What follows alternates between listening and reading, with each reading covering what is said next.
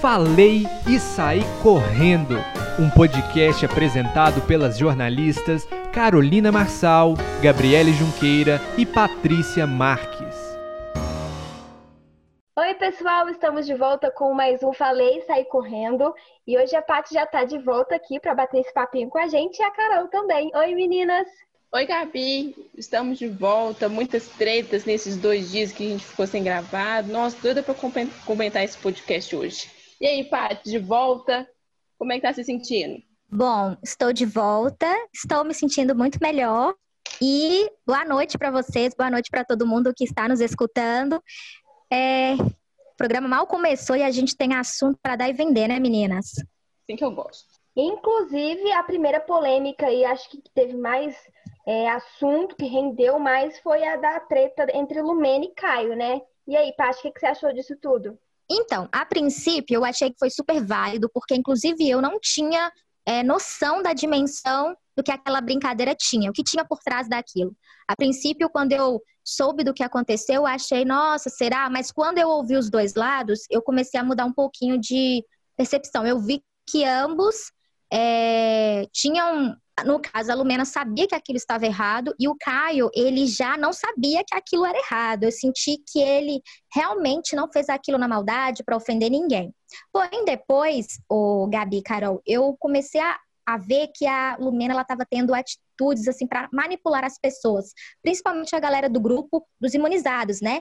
Que vão escolher alguém para ir direto para o paredão. E eu percebi que ela começou a passar em várias galerinhas ali, para falar daquele assunto que já havia sido resolvido, que inclusive o Caio pediu desculpas várias vezes, ela tinha aceitado, e para mim, depois daquilo, tinha que botar um ponto final. Eu acho que ela não cabe a ela o papel de ficar pegando uma conversa que já foi resolvida e sair semeando a discórdia dentro da casa. Eu acho que o erro foi o pós-briga, não durante a confusão em si. Eu acho que foi muito respeitosa, tanto da parte dela, quanto da parte dele. Mas depois daquilo, a casa tomou um clima que eu falo que é insuportável mesmo. Difícil de conviver pra mim. Sim, e você, Carol, o que você achou dessa treta aí? Eu concordo com a parte que deviam ter colocado um ponto final. O Caio pediu desculpa, a Lumena falou as razões dela, as causas dela, e ali devia ter colocado um ponto final. Mas pra mim, o erro veio antes da briga. Porque quando a Lumena falou como ela tinha se sentido com o desfile, com a apresentação dos meninos maquiados, ela tinha falado para as meninas e não diretamente para o Caio. Então, para mim, aí aconteceram 2 erros. Ela não ter falado diretamente com o Caio de primeira, que era para resolver com ele, porque ele teve a ideia, eu entendi o lado dela. Mas as meninas terem feito a fofoca sem que ela ficasse sabendo, e aí essa fofoca que gerou o alvoroço todo. Então, para mim... O problema foi antes da briga, porque enquanto a Lumena e o Caio estavam conversando e estavam se resolvendo, estava tudo bem, porque ele entendeu a parte dela e ela entendeu as razões dele, que ele não tinha conhecimento, que ele não tinha convívio com pessoas trans, ele não sabia o que essas pessoas passam. Então, essa parte do meio da briga deu tudo certo, porque um entendeu o outro, mas o pré e o pós foi uma bagunça que só Jesus na causa. Teve 2 falas da Lumena que eu não gostei também no meio dessa confusão. A primeira foi o antes, igual a Carol falou, quando ela falou para as meninas primeiro. Quando ela fez parte do segundo grupo que foi lá para fazer, participar do patrocínio da Avon. E ela virou para as meninas e falou assim, para todo mundo que estava nesse segundo grupo, ainda bem que eu estou no grupo certo. Ponto. Sim. Que eu não gostei. Segundo ponto, quando ela foi conversar com o Caio e citou as filhas dele. Ainda mais ele, que no início do programa ele falou a importância dele se tornar um homem melhor para as filhas dele, que ele quer ser exemplo para elas.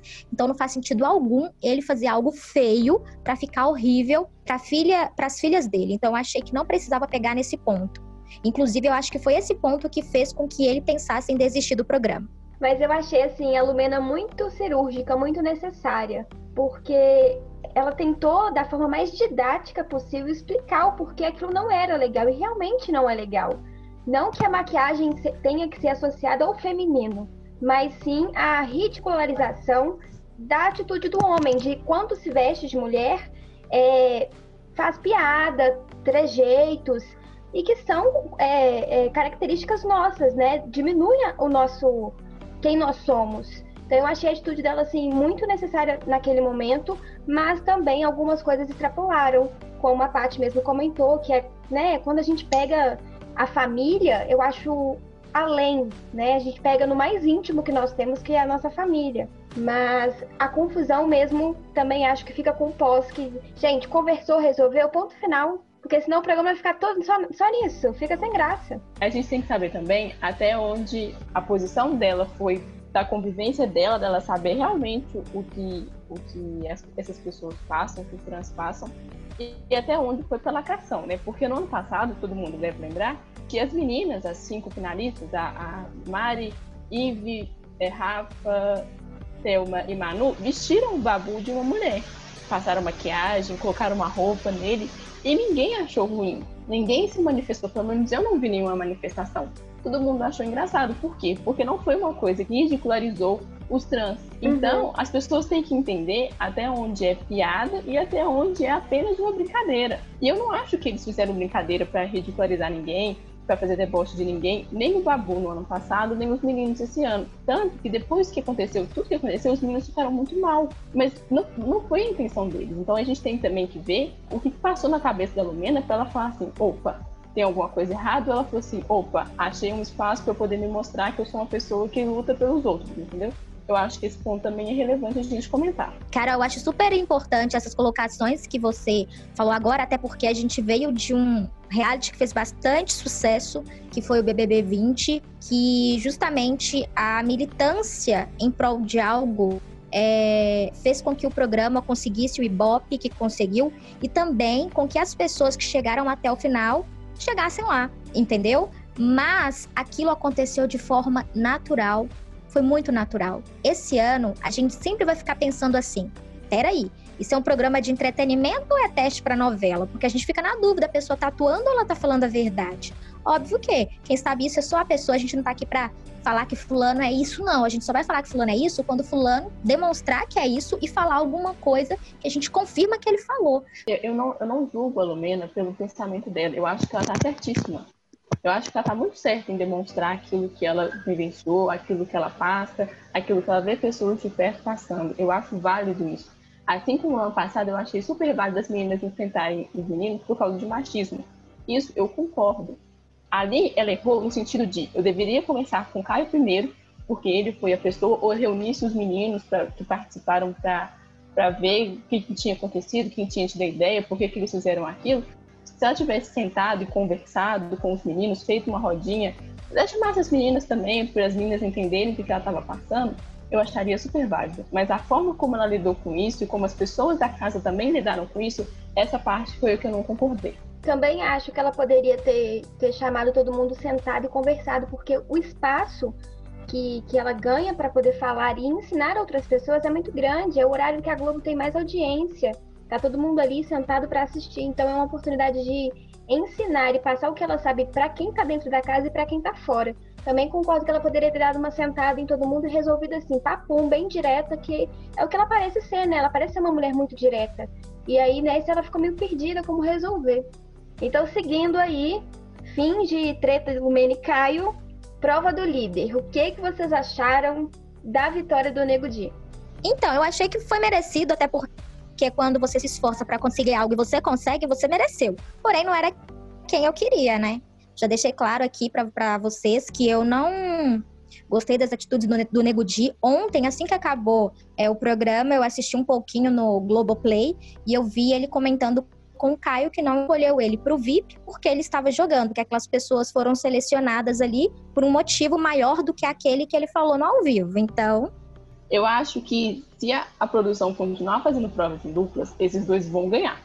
Porque eles mostraram uma sintonia muito forte, eles já mostraram que são parceiros, que eles pensam juntos, que eles têm o mesmo tipo de raciocínio, que eles são rápidos, que eles pensam rápido.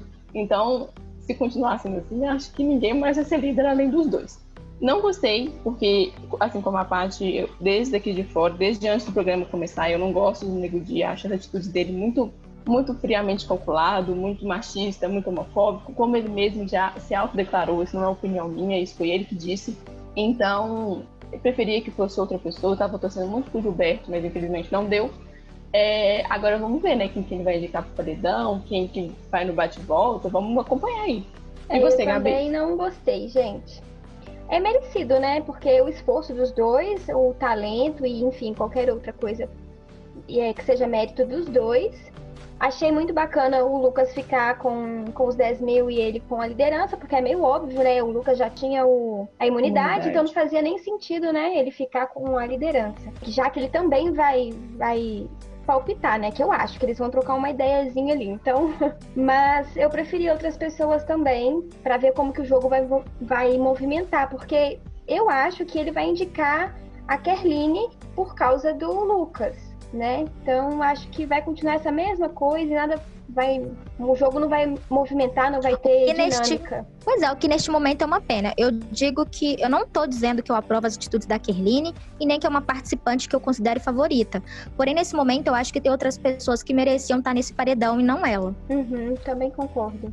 Eu acho que ela se queimou por causa da brincadeira estranha que eu não entendi até agora o que realmente aconteceu entre ela e o Lucas, porque ela ficou irritada da forma como ele chegou nela e ele ficou bravo pela brincadeira que ela fez. Enfim, ela se queimou, mesmo que indiretamente, com os dois ali, porque, né, eles são malucos, um vai defender o outro até o final.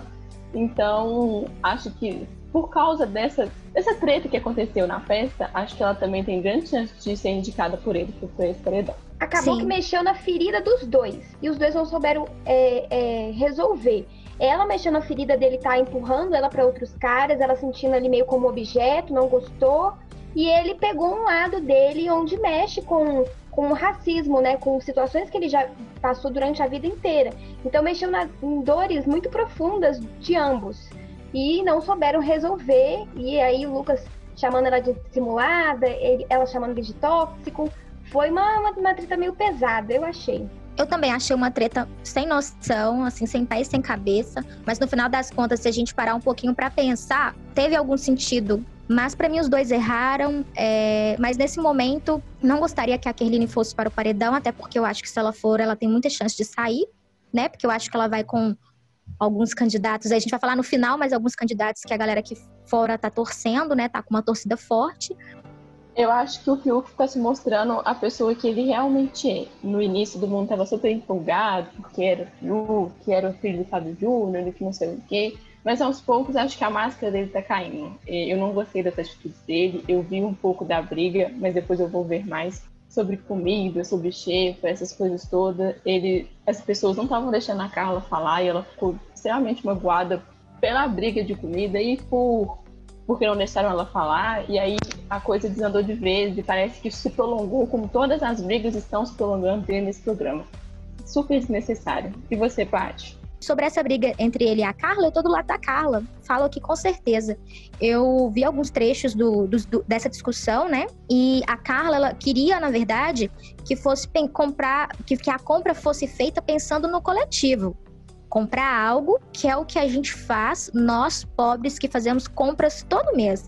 Qual o primeiro item que a gente pega num carrinho? Arroz e feijão. Depois a gente vai pegando as outras coisas. E o Fiuk não, ele queria que comprasse o que cada um gosta, individualmente. Ele acha que pensar no coletivo é comprar o que cada um gosta. Mas eles estão na xepa. E, inclusive, Fiuk, que perdeu as estalecas, não deu uma estalequinha para fazer as compras da xepa dessa semana, só para avisar vocês. O restante, se eu não me engano, cada um deu todas as suas estalecas, que somam 500 estalecas. Então, assim, eu acho que, igual a Carol também falou, que o Fiuk tá, né, ele tá mostrando quem ele é de verdade. E triste, porque eu assumo que no primeiro dia eu falei, nossa, legal. Mas agora eu tô cansada. E a galera, inclusive, tá chamando ele de Daniel na rede social. A bandana já usa, né? Ele é o famoso militante de internet, né? Na internet é uma coisa, na vida de verdade, no dia a dia é outra, né? Ele não tá acostumado a ter que pensar na compra do mês, a ter que calcular quanto ganha, a ter que pensar, nossa, eu tenho 4, 5, 6 bocas para alimentar, então eu preciso comprar isso ou aquilo. Ele queria que todo mundo comprasse ovo, porque ninguém come outra carne, né, da xepa, que são carnes mais exóticas, né, tem rã, fígado, né, que apesar de fígado ser uma carne muito popular entre os brasileiros, né, pelo valor, ele queria que comprasse só ovo, porque ele acha que todo mundo tem que comer ovo, porque ele não vai comer as outras carnes. Ele foi muito egocêntrico Achei ele assim, nossa, um menino mimado. Que o papai tá ali bancando. Gabi, Gabi, Carol, a gente que é de Minas, a gente ia fazer uma festa naquela xepa. Porque muita coisa que tem ali pra eles comprarem, a gente sabe fazer, a gente tá acostumada a comer, entendeu? A gente ia fazer as moelas, fígado, ia fazer tudo, entendeu? Ah, pelo amor de Deus. Então, eu vi um vídeo também dele falando assim que tava ali pra se divertir, não era pra passar fome, mas cá entre nós, passa fome quem não sabe administrar bem aquelas estalecas, porque igual a gente comentou aqui, que as primeiras coisas que a gente compra quando vai no mercado é arroz e feijão, e o resto a gente vai, né, comprando o que dá pra comprar com aquele dinheiro que tem. Gente, só pra comentar sobre essa briga do Fiuk, sobre comida, xepa, essas coisas todas, a Carla falou um negócio que eu achei muito interessante e que depois eu vi uns VTs dele e eu prestei atenção de verdade. Ele não aceita ser contrariado, não sei se é porque ele é famoso ou se é porque tem o nariz em pé, não sei o que ele está acostumado a viver, mas ele também não aceita ser contrariado, eu achei isso muito interessante. E outra coisa que eu queria comentar rapidinho é que depois dessa confusão da xepa com a Carla, com os meninos, com o Caio e com o Rodolfo, ele foi fazer fofoquinha pra Karol Conká e pra própria Lumena, se fazendo de vítima, se fazendo, tipo assim, achando que as pessoas estavam erradas, que as pessoas não podiam fazer isso, não podiam fazer aquilo, distorcendo completamente a situação que realmente aconteceu, só pra sair por cima. Achei isso muita covardia da parte dele. Aí hoje à tarde também teve um episódio com a Juliette, ela foi conversar com ele pra tentar esclarecer alguns pontos. Ele falou que não sentia a verdade nela e algumas coisas assim. Eu não gostei da atitude dele. Ele meio que ficou colocando ela contra a parede, assim, meio que pressionando, falando que, se você não fizer isso ou aquilo, a gente não vai ter relação nenhuma. Eu preciso disso, eu preciso daquilo. Então, assim, achei muito babaca. Tô decepcionada. Por enquanto, a minha visão do Fiuk é decepção. E pegando o gancho na Juliette, né, além dessa treta com o Fiuk que ele teve, que ele falou que ela não podia ser irônica com ele, que ela tinha que ser transparente, verdadeira, duvidando da capacidade dela de exercer a advocacia e tudo mais, teve a treta dela, treta não, né, porque ela não sabe o que aconteceu, mas da visão da Karol Conká, que repercutiu muito sobre a Juliette, né, falando que por ela ser nordestina, ela falava alto, ela tocava nas pessoas enquanto conversava, ela tinha um jeito meio extravagante, enquanto ela, Karol Conká, como curitibana, era mais reservada, era mais educada, era um pouco mais assim, e isso gerou muita repercussão e mexeu muito a imagem da Karol Conká aqui fora. E esse gancho aí da Juliette, várias pessoas aqui fora apoiaram ela, né? Celebridades como o Whindersson, a GK, o Wesley Safadão, a Rica de Marré, todo mundo aí apoiando e defendendo o orgulho por ter nascido no Nordeste. Ganhou muita força com isso. Finalizando as tretas, o Big Fone e o Anjo. Gente, o que comentar sobre essas duas dinâmicas? Primeiro, acho que pode a gente, né, explicar como vai funcionar a dinâmica do Big Fone e, consequentemente, a dinâmica do paredão que vai vir no domingo. O Big Fone vai tocar amanhã, no sábado, durante os intervalos do Caldeirão do Huck. São três toques do Big Fone. O primeiro toque, quem atender vai ter que indicar 3 pessoas para o paredão. O segundo toque, a pessoa que atender vai ter que tirar uma dessas pessoas que foi indicada e vai sobrar 2 pessoas indicadas para o paredão. E no terceiro e último toque, a pessoa que atender vai eliminar mais uma pessoa dessa dupla de paredões e vai ficar só uma pessoa. Com isso, o paredão vai ser quádruplo. As indicações vão ser quádruplas primeiro, né? O do líder, a do G6, do grupo dos imunizados, o indicado pela casa e essa pessoa do Big Fone. Essas últimas 3 pessoas, tirando a indicação do líder, vão jogar o bate-volta e aí uma pessoa vai ser salva e vão sobrar 3 pessoas para o paredão de domingo. Lembrando que amanhã também, eu não sei se é amanhã ou se é hoje, tem prova do anjo e que quem ganhar o anjo vai ter o direito de imunizar mais uma pessoa dentro da casa. Então, Carol, sobre o Big Fone, eu acredito que alguém do VIP vai atender, porque o quarto do líder tá muito pertinho ali. Então, eu tô apostando muito que o Lucas vai atender o Big Fone. Eu acredito que das 3 pessoas que ele vai indicar direto, uma delas vai ser a Kerline. As demais eu não faço ideia ainda. E sobre o Anjo, Eu acredito que, assim, né, o Lucas é muito bom de prova. Então, não sei se vai ter aquela dinâmica também das pessoas tirarem, ter aquele sorteio, né, que só alguns participam. Não sei se vocês lembram, no ano passado, tinha um sorteio e só algumas participavam, nem todo mundo participava. Aí eu não sei se vai seguir essa dinâmica, mas se não seguir, e dependendo do que for a prova, se for de habilidade, se for de agilidade, se for de resistência, o que é meio difícil para a prova do anjo, eu acredito também que ele tem chance de ganhar. Isso eu tô falando baseado nessas últimas provas que a gente viu. E você, Gabi? Ai, gente, eu não sei. Eu acho que o Big Fone é um ponto de interrogação. Porque ali pode estar todo mundo lá dentro, pode ter gente lá fora, pode ter gente da piscina. Eu não sei. Não sei opinar sobre quem pode atender, mas concordo nessa visão da Paty aí. O Lucas tem grandes chances e Kerline com certeza tá na mira. Então é isso. Amanhã, todo mundo ligadinho, que a partir das 4 horas o Big Fone vai tocar entre o intervalo do Caldeirão do Huck. Vão ser 3 vezes, né, como a Carol falou. E também tem prova do anjo. Agora, sobre o paredão de domingo. O que você está esperando, Paty? Então, eu acho que eu vou no óbvio, que foi o nome que foi citado. Eu acredito que os imunizados vão indicar o Rodolfo, porque eu acho que a Lumena está sabendo fazer bem a caveira dele com as outras pessoas. Acho que o líder vai indicar a Kerline, que era o nome que ele já citou, antes dele ser líder. Então, acho que ele vai seguir esse mesmo raciocínio. Pela casa... eu acho que pode ir o Caio por causa da confusão. Então até o momento, então vai Kerline, Caio e Rodolfo. Eu acho que o Big Fone não dá nem para eu prever quem que vai sobrar, que vai depender muito de quem atender. Mas desses indicados ali eu tô apostando Kerline, Caio, Rodolfo e também na saída da Kerline na terça-feira. Carol, e você? Como a Paty falou, né, o Big Fone é bem previsível, porque a gente não sabe quem vai atender, quem que vai tirar quem. Então o Big Fone eu vou deixar aí um suspense. Eu acho que o líder, né, o Nego Di, ele vai indicar a Kerline também, mais por influência do Lucas do que por opinião própria, até porque ele não tem nenhuma desavença com ela.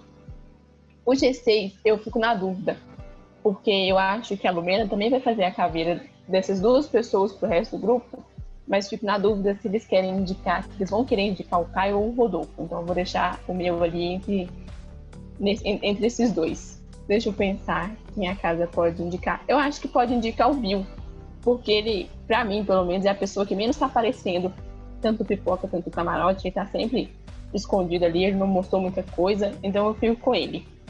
O líder indica a Kerline, o G6 indica o Caio ou o Rodolfo, a casa indica o Bill e o Big Fone vira essa incógnita. E eu acho que desses que eu falei, eu acho que o Bill sai, que é o Arcrebiano, pra quem não sabe. E você, Gabi? É isso, eu tô num raciocínio aí das 2. Acho que o líder sim vai indicar a Kerline, por influência do Lucas. A casa é uma incógnita ainda, porque todo mundo tá dando bem ali com um com o outro, mas se não for o Caio, acho que tem grandes chances de ser a Thaís, porque ela tá meio escondidinha ali, sem muito contato com as pessoas, e acho que ela pode ser uma possível indicada da casa. E do G6 seria também Caio ou Rodolfo ali, porque eu acho que a Lumena vai trocar aquela ideia para indicar um dos 2, porque ela fez isso na festa, né? Ela conversou com vários grupos sobre o Caio, sobre a atitude daquela treta. Então eu acho que fica Kerline, Caio ou Rodolfo e talvez Thaís. Gabi, só uma observação no que eu falei. Se o Lucas ganhar o anjo, ele falou assim que dá imunidade pro Caio. Então, se a casa não indicar o Caio, pode ser que esse raciocínio da Carol aí faça muito sentido, porque pensando em treta, vai o Caio. Eu acredito também que se a Juliette não tivesse imune, ela poderia ser indicada pela casa. Uma observação que eu acho também que pode ser indicada pela casa, que eu pensei aqui agora rapidinho, foi o João, o mineiro. Eu também tô achando ele um pouco apagado, ele não fala muita coisa, ele se envolve pouco nas polêmicas. Então fica aí também uma opção de voto para as pessoas, né? Ele não tá imune, ele não tá participando muito, então acho que também pode ser uma boa indicação. Pois é, então vamos aguardar aí os próximos capítulos e ver quem que vai pro paredão, pra gente já comentar no próximo programa quem que vai sair, né? Porque eu já tô doida pra essa formação de paredão. No próximo capítulo mesmo, né? Porque esse Big Brother é igual novela mexicana. Todo dia é uma treta diferente, é uma briga diferente, é um romance diferente, tá? É uma loucura isso. E é novela mexicana mesmo, porque tem muita choradeira, até igual a novela mexicana, aquele drama, sabe? Então, assim, me lembra até uns memes de novela mexicana que a pessoa cai, do nada começa a chorar. Então, assim, eu tô doida, eu até comentei hoje com vocês mais cedo, e agora eu vou comentar pra todo mundo que está nos ouvindo, que eu tô doida que essa galera saia do programa pra gente começar a virar o disco, porque eu acho que se continuar desta forma, pode ser até que o programa não consiga a audiência que ele planejou ter, porque tá meio cansativo, né, gente? Pois é, sobre a novela mexicana, alô SBT, corre aqui! Agora sim, está cansativo, muito, muito cansativo, porque, gente, conversou, ponto final, próxima treta, não quero ficar vendo a mesma treta, quero mais, novidade. Tá fugindo um pouco daquele tema de entretenimento, né, que é entreter, pra virar uma coisa estressante, cansativa e chata, mas a gente espera que as coisas melhorem. Anda falando aí, eu quero assistir alguma coisa que não tenha que pensar. Eu acho que em vez do Thiago Leifert devia colocar um psicólogo pra atender aquele povo, porque tá difícil, viu, gente? De verdade. Pois é. Então é isso, meninas, vamos encerrando por hoje. O papo foi bom, muitas tretas esclarecidas, opiniões aí, ó, na mesa. E vamos aguardar os próximos capítulos da nossa novela mexicana pra gente comentar na quarta-feira. Então beijinho pra vocês, meninas. Pessoal, até a próxima semana. Hashtag Contrata Televisa. Gente, não esquece de seguir a gente nas redes sociais, Twitter, Instagram, @podcastfalei. E também aqui no Spotify, né? Eu tenho certeza que não custa nada, sei lá, ó, seguir, apertar o botãozinho, ó, e vai ajudar muito a gente. Obrigada, gente. Um beijo e até a próxima semana. Obrigada, gente. Obrigada, meninas, por estar comigo mais um dia. Até semana que vem. Beijinhos pra todos. Beijo. Tchauzinho. Uhul. Falei e saí correndo. Toda quarta e sexta-feira, às 9h da noite, no Spotify.